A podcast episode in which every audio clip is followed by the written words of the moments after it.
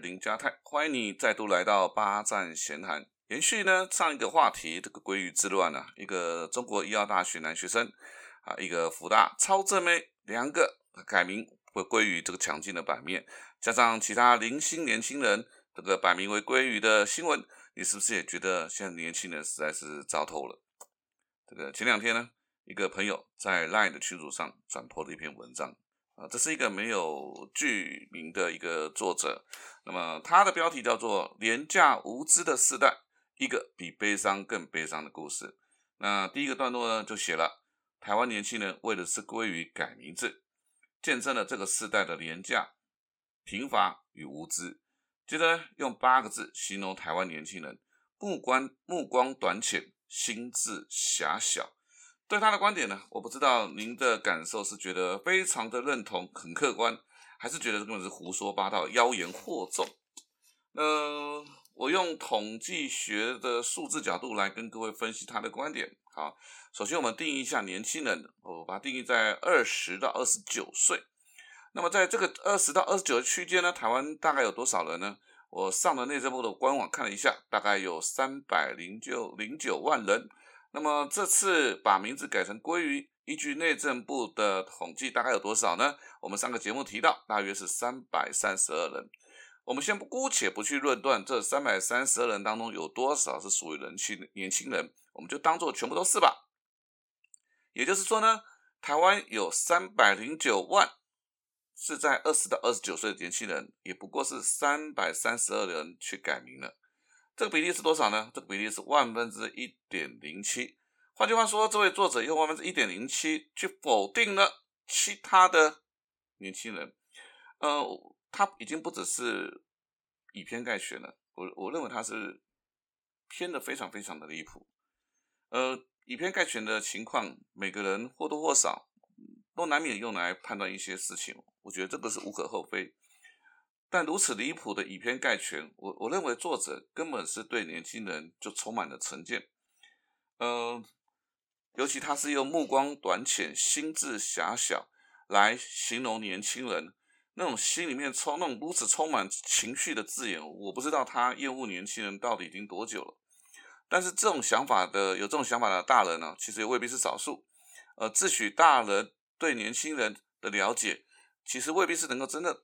清楚知道的，那无独有刚好我有个朋友也分享了一群银行专家针对历世代哦，他这里历世代指的事情是一九九六年到二零一零年出生的年轻人消费的六大特征。那么前三条是呢，第一，消费是个人身份认同的一种表现；第二，不喜欢牺牲忍耐的字眼；三，工作就是工作，那不愿谈论职场梦想。不知道你觉得这三个论这三条是不是觉得很有道理？如果你觉得很认同呢，那其实呢 你就验证了一个心理现象，那叫做巴纳姆效应。因为为什么？因为这三条基本上不论是战后婴儿潮呢，呃 X 世代还是 Y 世代，其实哪个世代不是都是这样子？也就是说，这些专家所提出的 Z 世代消费特征有一半，哎，都是通用的，那其他的世代都一样。那么剩下的另外一半呢？我们先来看看第六条。第六条提到的是说，投资股票比例比较低，会做退休规划。我看到这一条，我真是啊哑口无言，我都快昏了。呃，为什么？因为我在证券业工作了将近十五年。其实我对我在证券业待那么久啊，我有很多很多的朋友都还在证券业里面工作。那刚巧。三月初，我这才和几个还在证券业工作的朋友一起吃饭呢，就刚好聊到这个许多大学生呢，因为学校老师呢有教股票投资，或者呢同学之间提到呃股票投资，所以呢纷纷来到证券公司开户，不论是买股票或是买 ETF，总之就是有非常多的大学生他都开始做投资理财了。我不禁回想，在我念大学的时候，其实刚好是台湾股票第一次上万点。但当时的我们也不过就是去选择投资学，好像也没什么人去开户吧。那么相较于现在的年轻人会主动去开户买股票，怎么会是他们是没有投资理财的呢？那另外一个我就觉得更有趣了。他说，呃，退休规划这一条，我就觉得，哎，他说没有认真规划。我我想问一下在座的各位，你回头去想一想，当我们在二十几岁的时候，谁会去认真去做退休规划？没有吧？那那这条到底在讲什么东西呢？我实在实在是听不大懂。好，那其实针对这个年轻人的分析啊，因为我在课程上面有一堂课就是在讲新时代沟通啊，那我花了时间去读了很多阅读。那我发现呢，其实有位英国的专家叫做 Simon Sinek，他对这些新时代的分析其实蛮到位的。那我在课堂上呢，我就搭配了台湾的房境环境，我做出了三点分析，也就是这三点分析呢，就造就了我们的新时代。那这三点分析是什么呢？哎，第一条，哎，就是少子化。台湾的少子化到底有多严重？我跟台湾跟各位分享一个数字啊，台湾在民国七十年的新生儿啊是有四十点五万。但是我们到了民国九十九年就跌到了十六点六万，啊，在民国九十五年是二十点四万，也就是说台湾只花了二十五年的时间，我们的新生儿数字直接腰斩。那么腰斩后的新生儿，它造成最大的现象是什么呢？就是越来越多的家庭都是一个孩子，一个孩子。那这种一个孩子独生子、独生女造成的现象，就是我们现在所听到的这种所谓的直升机的父母。我还记得在我那个年代。只有所谓的娇生惯养，根本没有听过所谓的公主病。但现在的父母呢，已经夸张到，我已经听到很多 HR 讲说，呃，有次听 HR 朋友在聊天说，呃，他们在 interview 面试一个年轻人，就他爸爸妈妈跟着来了，那跟着来就算了，在面试的过程当中呢，不断的直询问这位 HR 说，那公司的福利啦、升迁啊、未来等等之类的东西，啊，这位 HR 朋友跟我讲说，当父母问完之后，他都怀疑，到底呢是我在面试他。还是他在面试我们公司，这种直升机父母其实现在好像蛮普遍的，啊，所以公主病不但如此，啊，以前呢我在上班的时候，因为我大部分都是在业务单位，我很喜欢去找一些家境清寒的孩子，为什么？因为家境清寒是他在业务工作上面愿意努力的动力。那么有一次呢，我在微信上看到了一句话，我觉得很有感触，那事实上台湾也是陷到这个情况，好，那句话叫做呃，穷人也养富二代。以前我们觉得那句话是“千金难买少年穷”，我们觉得年轻的时候家境不好，对他来讲是一个非常非常大的优势。但现在很多这种弱势家庭的父母舍不得孩子吃苦，所以也为了满足孩子的许多的需求，去苦自己，而变得不像苦孩子，而让这些本来有优势的孩子反而都丢失了他的优势。那再加上。失败的教改，嗯，你知道现在的现在的父母亲其实真的很不好当，因为把孩子捧上了天，让这孩子目中无人、目无师长。那教这个失败的教改是谁呢？其实最需要负责的两个人，现在都已经超过七十岁了。那所以孩子多无辜，教育不是他们的问题，不是他们改成这个样子的，但因为错误的教改，反而造成了孩子无法无天。好，对这孩子来讲，真的是没有公主命。只有公主病，那怎么办呢？怎么办？所以你会看到很多新时代的的的小朋友，那年轻现在年轻人呢，我都形容他是有一种鬼针草的外表，好，看起来都很有很刺，但是呢，这含羞草的本质，大家都很形容他们的玻璃心很重。所以在这样子一个极度矛盾之下，那真的也不是他们造成的。那第二个原因呢，呃，叫做生活科技化，什么意思呢？讲个最简单的例子。我那个年代要追女孩子，还是需要写情书的。那写情书这种东西，真的需要耐心。所以呢，如果同我们的亲、我们的朋友呢，知道你在追最近追一个女孩子，我们最喜欢问的一句话就是：哎，你现在到几点了？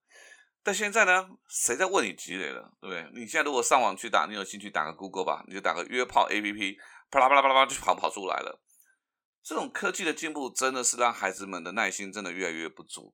我们再讲一个我们都能够体会到的，特别是五六年级能感受到的，就是以前我们要追剧啊，我们追剧怎么追啊？追剧就是每天晚上八点钟要播放剧的时候，我们就会乖乖的坐在电视机前面。现在不论任何的时代，谁在追剧啊？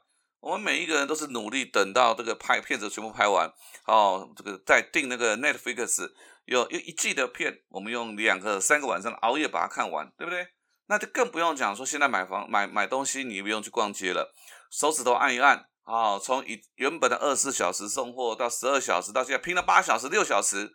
你知道科技的进步让人越来越没有耐心的结果，你觉得这孩子怎么可能会有耐心？最后，他谈一个，我觉得是一个大环境造成的原因。这个大环境造成的原因是什么呢？这大环境就是我们的整个台湾的啊环境经济不景气。这不景气，我觉得用我自己的感触最深。呃，我运气不错，我进入证券业的时候，刚好赶上了证券业的第二波大成长，所以呢，这个公司在扩张，所以人员的主管升迁就速度就比较快。那我就运气很好，在二十九岁那一年，我就已经开始担任业务副理的角色了。那我还记得那一年隔年呢，呃，就是我在当了副理一年之后，有一天我的督导啊来巡视，啊就问了我几岁。那那一年我还是公司最年轻的业务副理，我就跟他讲说，我我三十岁了。然后他就一个非常嘲弄的语气跟我讲说，哎，我三十岁的时候就已经当分公司经理了，你要加油啊！那当时我就我记得我用斜眼看他，为什么？因为我认识更多三十岁就已经在当券商的经理，那不是他特别努力，而是因为这叫做时代的红利。那么相对来讲，你看现在大环境是这个样子，年轻人回头看上面五六年级的不退，七年级的升不上去，他都没有一个升迁的机会，你怎么跟他讲他要在工作上非常的努力呢？那就更不用说现在的年轻人，他的机会跟以前又不一样了。怎么说呢？很多人说现在年轻人机会少了，因为正职的工作变得。变得越来越少，很多是约聘的。那事实上，这样的想法其实是偏差，是是看到一半。为什么？因为在现在的年轻人讲，他有更多的机会，比如说海外打工啦、直播啦、兼职的工作啦、创业啦、斜杠，这些都是以前没有听过的，但现在都看到了。那再回到那个刚刚一开始不敢具名的文章啊，他说他把现台湾的年轻人分成两类，一个是无知的主权亲。另外一种呢，叫做无感的物质亲，呃，我不知道你看了之后是不是很愤怒？我觉得我看的时候非常生气。为什么？因为任何轻易的把人做分类，那很容易啊，就会凸显了自己的无知。呃，这点我倒觉得银行他们刚前面提到这个银行专家提出的第四点啊，和我的观察是相同的。他们呢，他们认为历世代非常重视道德、平衡商业利益跟社会环境的关怀啊。那我们可以想这件事情，不论这一次的桃园保交的保育的这个公投，或者是呢，我们平常在路上会看到非常多绿色和平组织的推广签名、邀请签名，全部都是年轻人。谁说他们不关心这个的社会？相反的，我们回头来看看这些伤害台湾环境、制造环保问题、金融罪犯潜逃、政客贪污，请问又是哪个时代的人？参与造成的人最多。讲到这里，其实真的不禁感慨，这个这一代的年轻人应该是被误解最深的一个时代，但也不应该让少数人故意制造世代之间的冲突甚至仇恨。我认为应该我们要花更多的时间相互理解，一起让台湾这个社会更好。因为未来的世代是我们现在的年轻人。要来掌握的，多给他们一点鼓励，多给他们一些期望，不要都是用一种鄙夷的态度，把自己高高在上的方式来看待他们。我相信台湾这个社会才会变得更美好。八站闲谈，捕捉你平时错过的风景，发现被忽略的观察角度，让生活多一点乐趣，人生多一点后。